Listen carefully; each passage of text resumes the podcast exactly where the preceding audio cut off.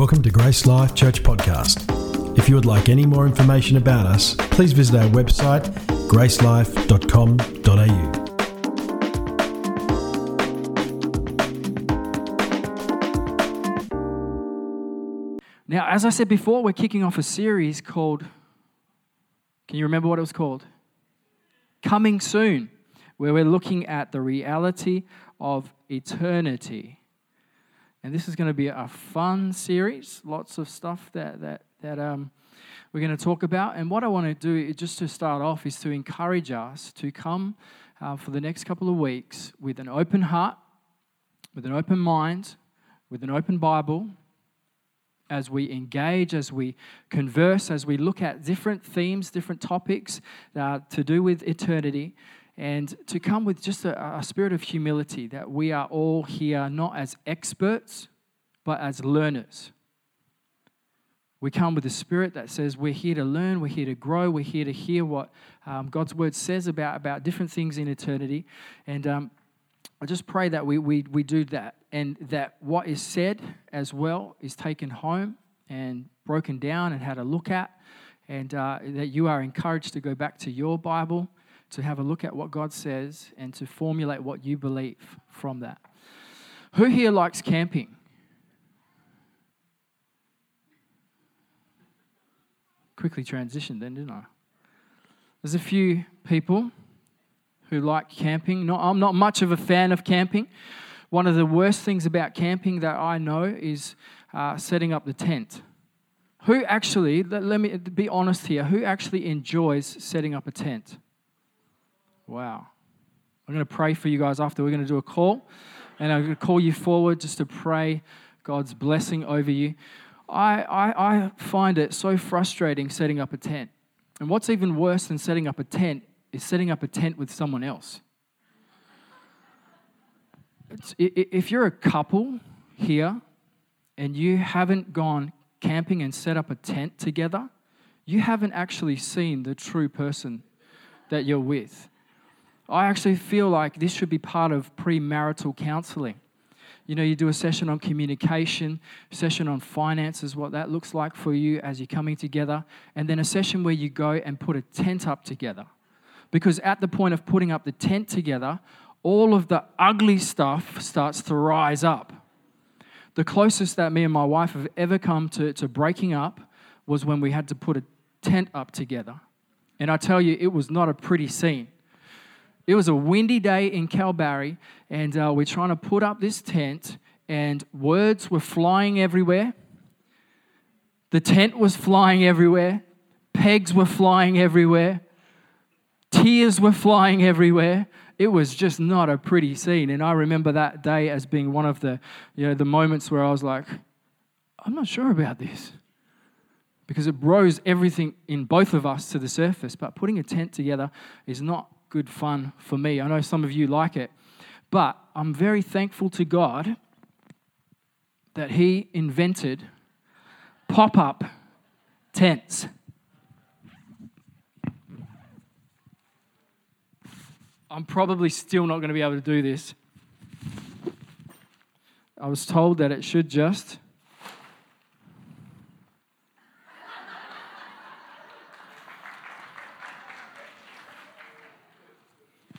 Should just kind of pop up. Is that it?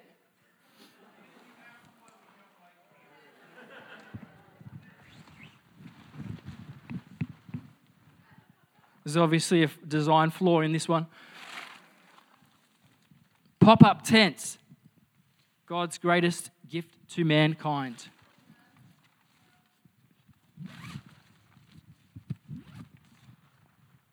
May actually need my wife here to fix this because this is just reminiscent of Kalbarri all over again. Oh. But the pop up tent.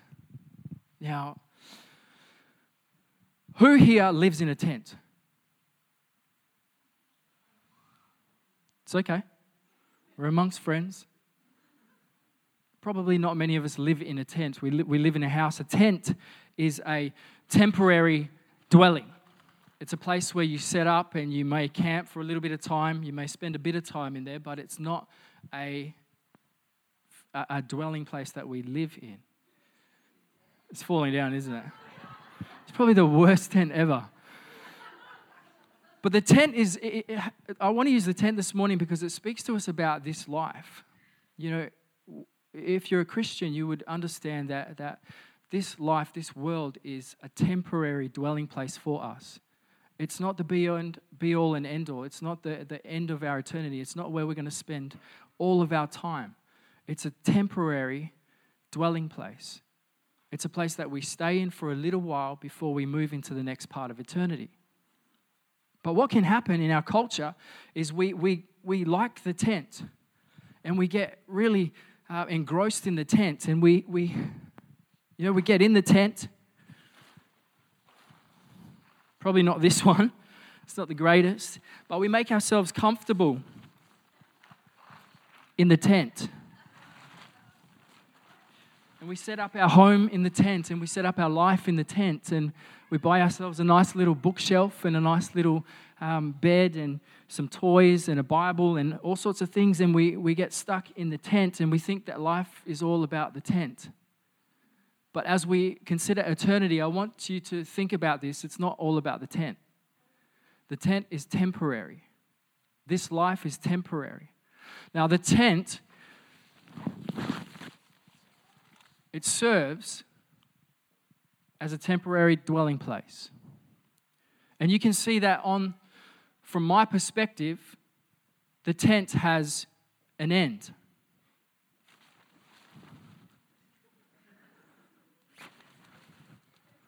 From where I'm sitting, the tent has an end. But we have to know that the, the end is an end, it's not the end. Beyond my end here, there is more. There is far greater than what is inside of the tent. So, as we engage with eternity, I want to encourage us to remember that there is more beyond the end that we see. Even death to us is an end, but it's not the end. And I want to read this morning from Colossians chapter 3, verse 1, it says this Since you have, it's hot in here. I'm sweating. Whew. Colossians 3, verse 1. It says, Since you have been raised to new life with Christ, set your sights on the realities of heaven, where Christ sits in the place of honor at God's right hand. Think about the things of heaven, not the things of earth. For you died to this life, and your real life is hidden with Christ, with Christ in God. And when Christ, who is your life, is revealed to the whole world, you will share in all of his glory. Since you've been raised to new life with Christ, set your sights on the reality of heaven. Think about the things of heaven, not the things of earth. What happens when we come to Jesus is he awakens us, he, he opens up the tent so that we can see beyond what is temporal, what is external. And He opens us and He calls us to actually not just dwell in the tent and not just think about the tent, but to fix our eyes, fix our mind, set our thoughts on things that are outside of the temporary. And He calls us to, to set our minds on the things, the realities of heaven to change the destination of our thinking. This is an intentional thing. He says, set your thoughts or fix your thoughts on the realities of heaven. If you imagine a marksman with a gun, as he, as he shoots toward a target, he aims. He sets his aim on that target. The language Paul uses is, is encouraging us to set our thinking on the things that are eternal. I want to share a little pathway that I use personally. Man, I'm like hyperventilating from that tent. That was hot in there. I want to share a little pathway that I use personally to, to help uh, kind of direct my thinking. That's the encouragement from Paul in Colossians. He says, direct your thinking. And where do you direct it? You direct it to the, the destination. Think on these things. Don't spend all your time thinking on the temporal. Because when you set your mind on the destination, it helps you move in the right direction. If I was to want to go to uh, uh, Police Station, if I wanted to go there, got out my GPS, what would I do? Would I just kind of follow the roads and hope that I got there? Or would I set the destination and allow the destination to determine the direction that I take? I'd put in the destination and then it would move me in the right direction. I would submit that some of us are thinking from the wrong destination, which is, in, which is impacting the direction of our lives. We've set the destination for here and now. And so we move in the direction of the here and now. We spend our time, our energy, our talents on the here and now rather than on the things that are eternal. And the scriptures give us this outline, and I think I use it as a personal kind of pathway to help direct my thinking. It moves like this eternal, internal, external. Eternal, internal, external. To set your mind on the things that are eternal, to, to think that what I do in this world, what I do in this life, has an eternal ramification, it has an eternal outcome. And so give thought to those things that are eternal, those things that will last beyond your life. And then look at the internal. Scriptures call us to, to look at what's happening in our own lives, in our own hearts, to give thought to it, to, to give attention to it. What is going on inside of you that is causing you to live the way you live or is, or is motivating you to, to live the way you live? to look at the internal and then to give attention to the external, what the temporary, the temporal things that are around us. Our culture has it this way flip that over. We spend so much time thinking about the external, how we look, how we sound, what we, what we look like, what, you know, what we've got in our possession, what, what our car looks like, what our job is, the things that are external and temporal. It doesn't give a lot of time or thought to who we are as people. You know, if you move outside of the, the Christian community, people will look to at, at changing themselves or growing themselves, usually so that they can gain something from that rather than because it's who God calls them to be. And then very little time or thought or energy is given to, to considering the things of the eternal. We see it in our culture, and I believe that it's part of the reason that our culture is the way it is. It's part of the reason that we, we, we are so fixated with the here and the now. And Paul says to the church, change your thinking. Set your sights on the reality of heaven. Think about the things of heaven, not the things of earth. For you died to this life, and your real life is hidden with Christ in God. How much thought do you give to the things beyond this life, to the things beyond this world, even to your life in this life affecting things in eternity. How much thought do we give? That's why we're creating space. That's why we're, we're, we're, doing this series, is to help us to just take some time to think through those things. Because I want you to know that what happens on this world, what happens in this life, does affect eternity. There is much more to life than what we know right now. So please don't get stuck in the here and the now. Scripture is clear. It tells us, look beyond. It talks about a God that is eternal, who has lasted, who has been alive generation to generation to generation. And if he doesn't come back before our generation is finished, then he will continue for generation and generation to generation. He's the God that outlasts all of us. He's the God that is eternal. And so, what perspective do you think he thinks with?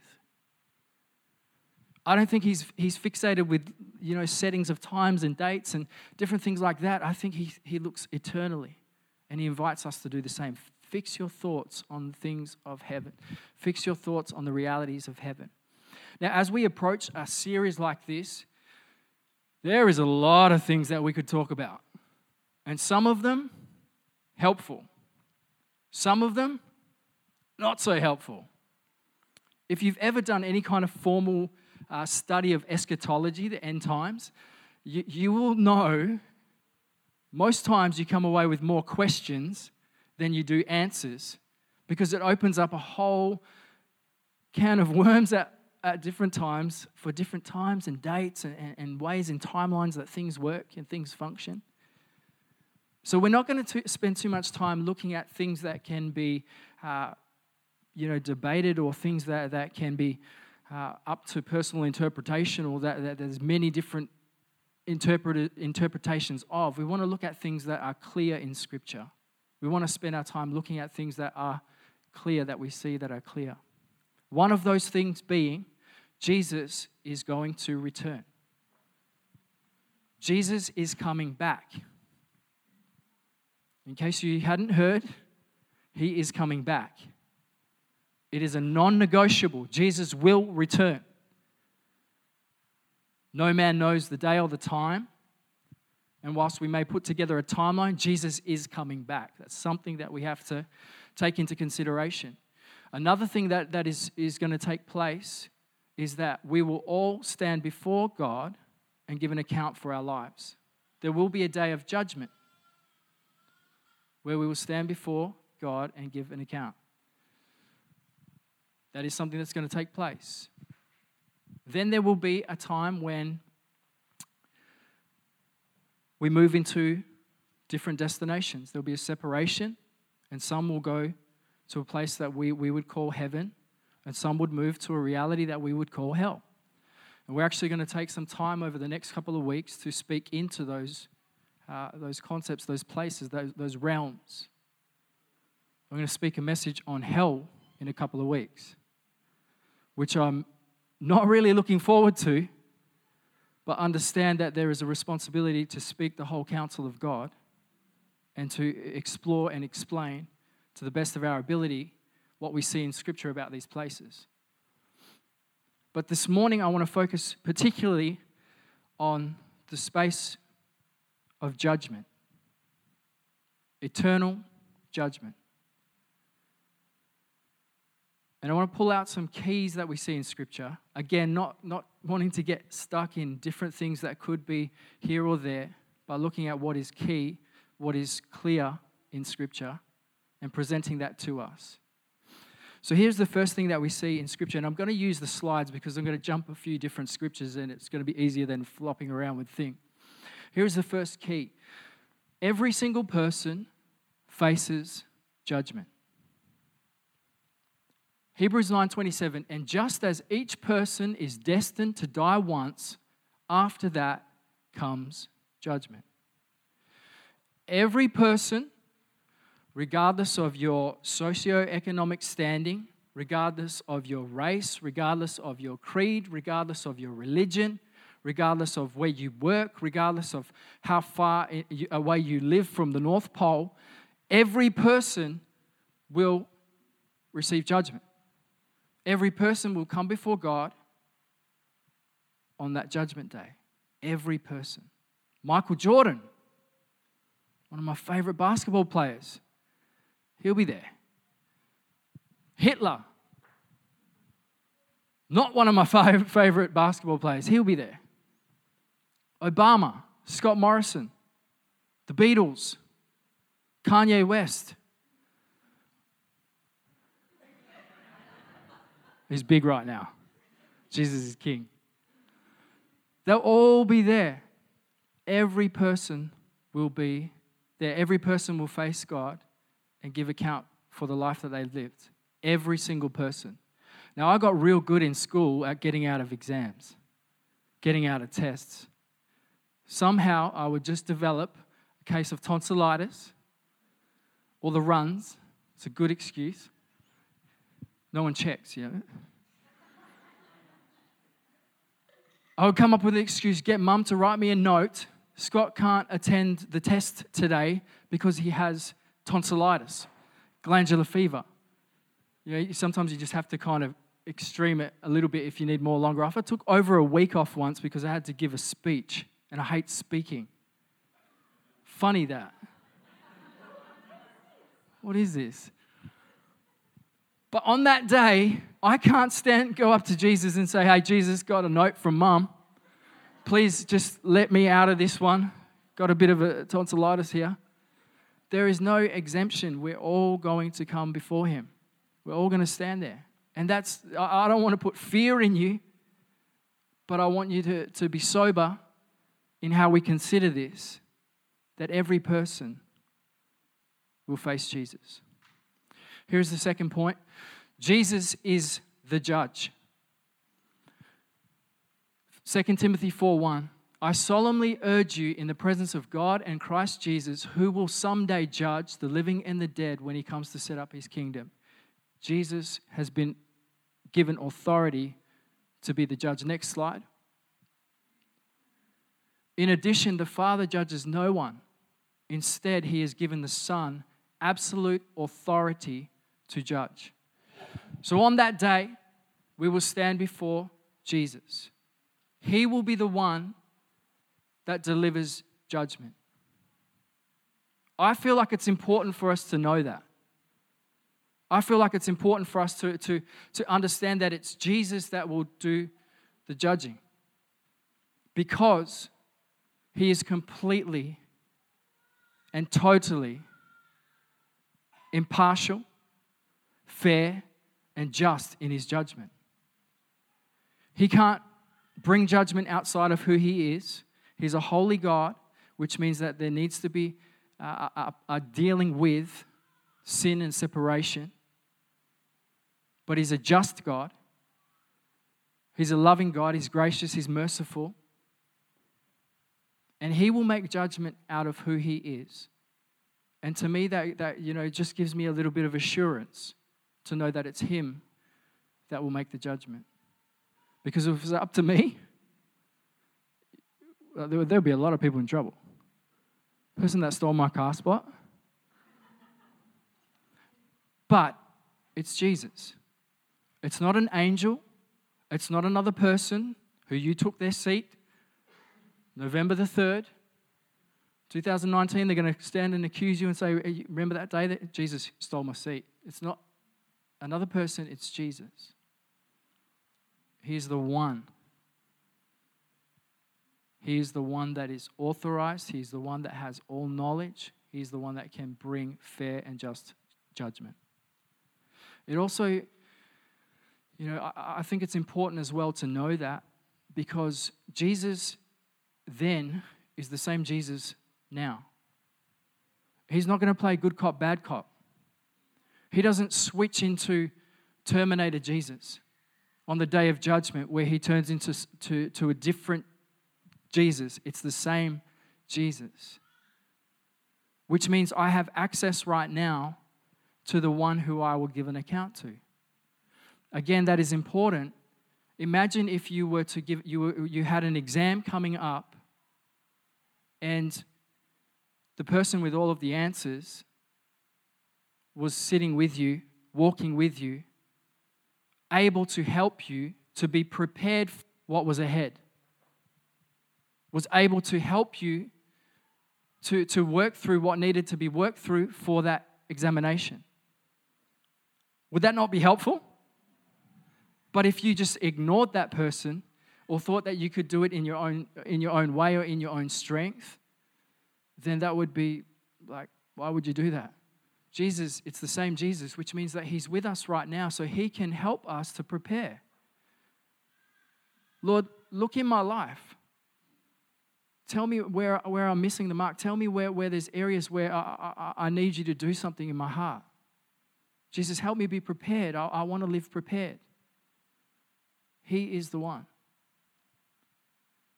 He is the one. it's also, you know, it gives me assurance again, knowing the character and the nature of Jesus, because I got questions.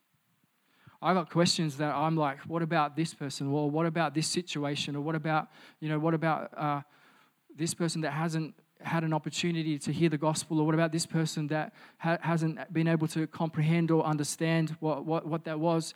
I got questions. But I rest assured knowing that He is a far greater judge than I am. And with those questions, I place them in His hand and, and, and submit them to Him, knowing that He knows far greater than we do and that He will bring about the right judgment. So Jesus is that judge. Here's the third thing Jesus will be the basis of the judgment we receive.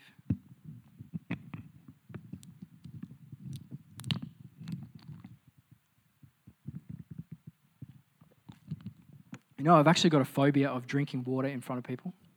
So weird. I've got to step out as well.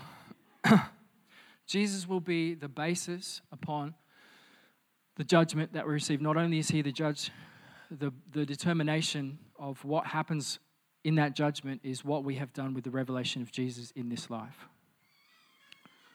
Have we responded to him and accepted what he has done for us on the cross, or have we rejected him? Based upon what we have done with Jesus, will determine what that judgment looks like. Let's read from Revelation one of my favorite books. Revelation 20, 11, 15, it says, And I saw a great white throne and the one sitting on it. The earth and the sky fled from his presence, but they found no place to hide. I saw the dead, both great and small, standing before God's throne. Were opened, including the book of life, multiple books, including the book of life. And the dead were judged according to what they had done, as recorded in the books. The sea gave up its dead, and death and grave gave up their dead, and all were judged according to their deeds. Then death and the grave were thrown into the lake of fire. This lake of fire is the second death, and anyone whose name was not found recorded in the book of life was thrown into the lake of fire.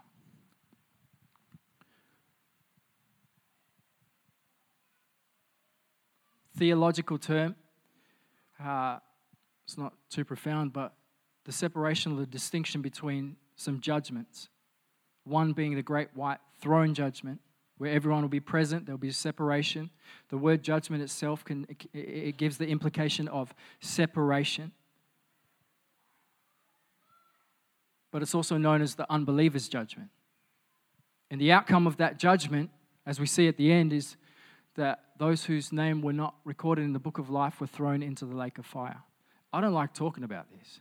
You probably don't like hearing about this, but it's something that is serious.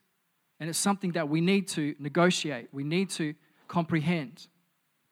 Because what that says to me is that at the end of time, at the end of this life, that some people will be eternally separated from God. Some people's fate will be that they will be cast into fire. This is a reality that we need to struggle with, that we need to wrestle with. It's serious. We can't step away from it. But the basis of that, that judgment is what did they do with Jesus on this earth? And we're going to look at that over the coming weeks. Then there is a second judgment, a judgment understood for believers, for those who have placed their faith in Jesus Christ. These are two distinct judgments. I'm not going to get into timelines, but these are two distinct judgments. We read from the next slide, please, Lockie. Scripture teaches that for the believer, God's justice has already been fully and forever satisfied at the cross in relation to the believer's sins. If God were to punish the believer judicially for his sins, which Christ has already rendered payment, he would be requiring two payments for sin and therefore would be unjust. Such a concept, punishment for sin, erroneously disparages the all sufficiency of Christ's death on the cross. What does that mean? It means if you have already received forgiveness for sin, on the day of judgment, when you come before Jesus, you will not judged according to sin. It's not the sin because it's already been dealt with, it's already been judged. There's been a penalty paid for that. And this says to us that if God was to require a second payment or a second punishment for that sin, that he would be unjust. So the believer's judgment is one that is different to the unbelievers. Next, next scripture, please, Lockie. 2 Corinthians 5:10. For we must all, and remember this is Paul writing to the church, he's writing to Christians. For we must all stand before Christ to be judged. We will each receive whatever we deserve for the good or evil we've done in this earthly body. Romans 14:10. So why do you condemn another believer? Why do you look down on another believer? Remember, we will all stand before the judgment seat of God. For the scriptures say, As surely as I live, says the Lord, every knee will bend to me, and every tongue will declare allegiance to God. Yes, each of us will give a personal account to God. So let's stop condemning each other. Decide instead to live in such a way that you will not cause another believer to stumble and fall. Paul is writing to the church and he's making it clear to them that there is a day when they will give a personal account to Jesus for the life that they've lived. The, the language, the, the Greek words that are used in this passage, if we can go into that next uh, slide, Lockie, is a different word. It, the judgment seat of Christ, that phrase is called the bema, which we get the, the understanding of the bema seat judgment. The Bema seat was, in the time that Paul was writing, was a, a place of authority where a judge would sit to cast the judgment. Um, there, there are multiple times when it is referenced in the New Testament where someone sat on the Bema seat to cast judgment, cast judgments against Jesus. That was the Bema. But the secondary reference to that is in the uh, in sporting reference where they would award the, the person who had won the race or who had uh, won, the, won the prize, they would stand on the bema. They would be given the judgment of reward. They would put the wreath around the neck or the medal around the neck or whatever it was. It was at the bema that they were given the reward. Which tells us that Paul is, is implying that there is a difference in this judgment. It's not the judgment for your sins, it's not judgment that will lead to eternal separation. Rather than a, a judgment of condemnation, it's more a judgment of commendation. It's more a fatherly conversation that will result in reward for what we have done in this world, what we've done in this life. Next passage, please, Lockie. 1 Corinthians 3 10, 15, it says, Because of God's grace to me, I have laid the foundation like an expert builder. Now others are building on it. But whoever is building on this foundation must be very careful, for no one can lay any foundation other than the one we already have, Jesus Christ.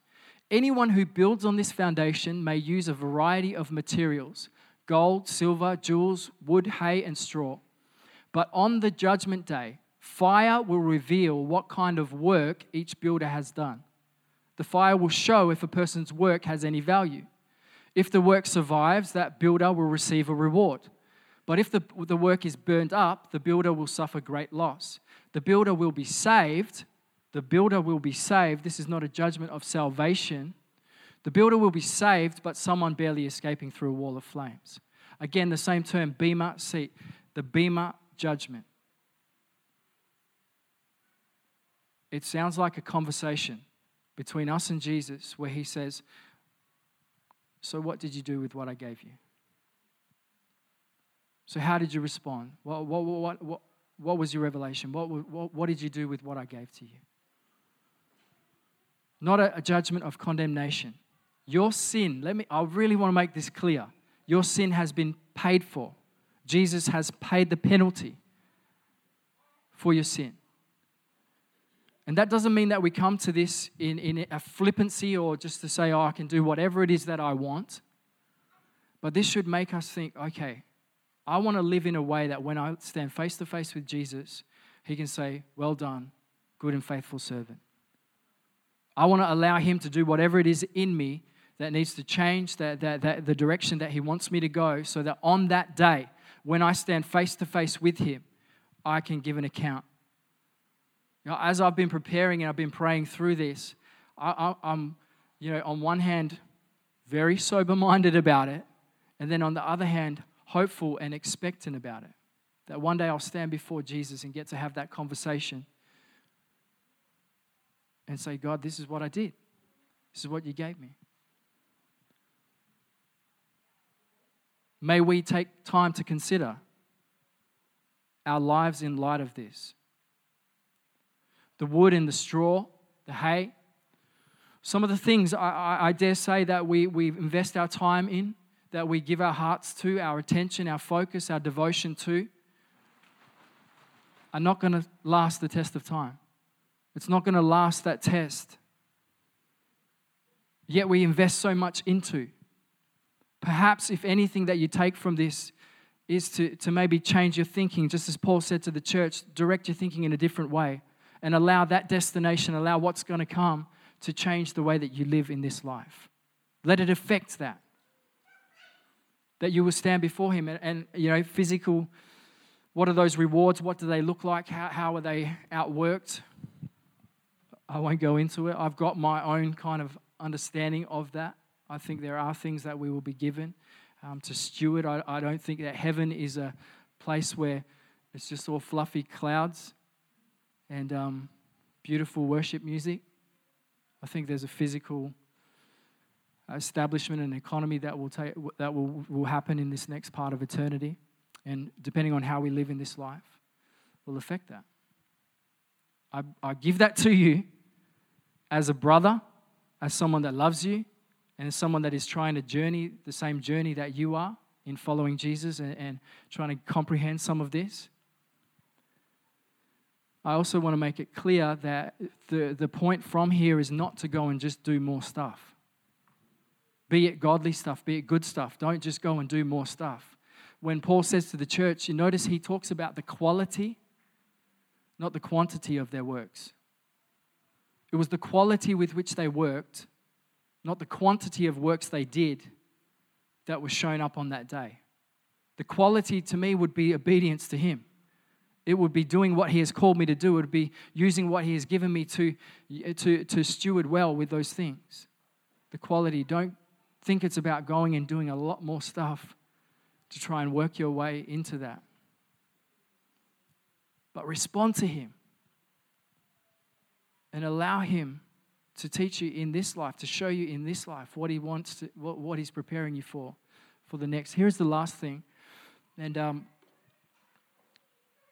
this has a lot less to do with us. I'm going to turn around. And a lot more to do with Him. Because at the end of the day, eternity is about Him. This life is about Him. The whole world is about Him. And on that day of judgment, it will bring about the vindication of God. Every knee should bow in heaven and on earth and under the earth, and every tongue confess that Jesus Christ is Lord to the glory of God the Father. On that day, when everyone is brought together, when everyone is, is presented with Jesus, he will be shown to be the one true God. The whole of humanity will get a glimpse that he is who he said he was. Every lie will be cut aside and the truth will be revealed that he is exactly who he said he was the whole time. Every false God will be, will be exposed, every false ideology, everything that led people astray, it'll all be made seen, and we will see him in all of his glory, and everyone will be, wow. He actually is who he said he was. And every knee will bow, not just the Christians, not just the believers, but every knee shall bow and every tongue will confess that He is actually Lord. But for some, by that point, that'll be the last revelation, the last experience of God's glory that they have. But He will be vindicated. Every lie that has been spoken against Him, every religious system that has set itself up, exalted itself against the name of Christ, will be exposed, will be burnt, will be cast down, and He alone will be shown to be righteous. He alone will be shown to be glorious. He will be vindicated on that day. Everyone is going to see the revelation of who He is His glory, His majesty. Might sound weird, but I'm looking forward to standing face to face with Him. We hope you've enjoyed listening to this podcast from Grace Life Church. For more information about us or any of our services, please visit our website at gracelife.com.au.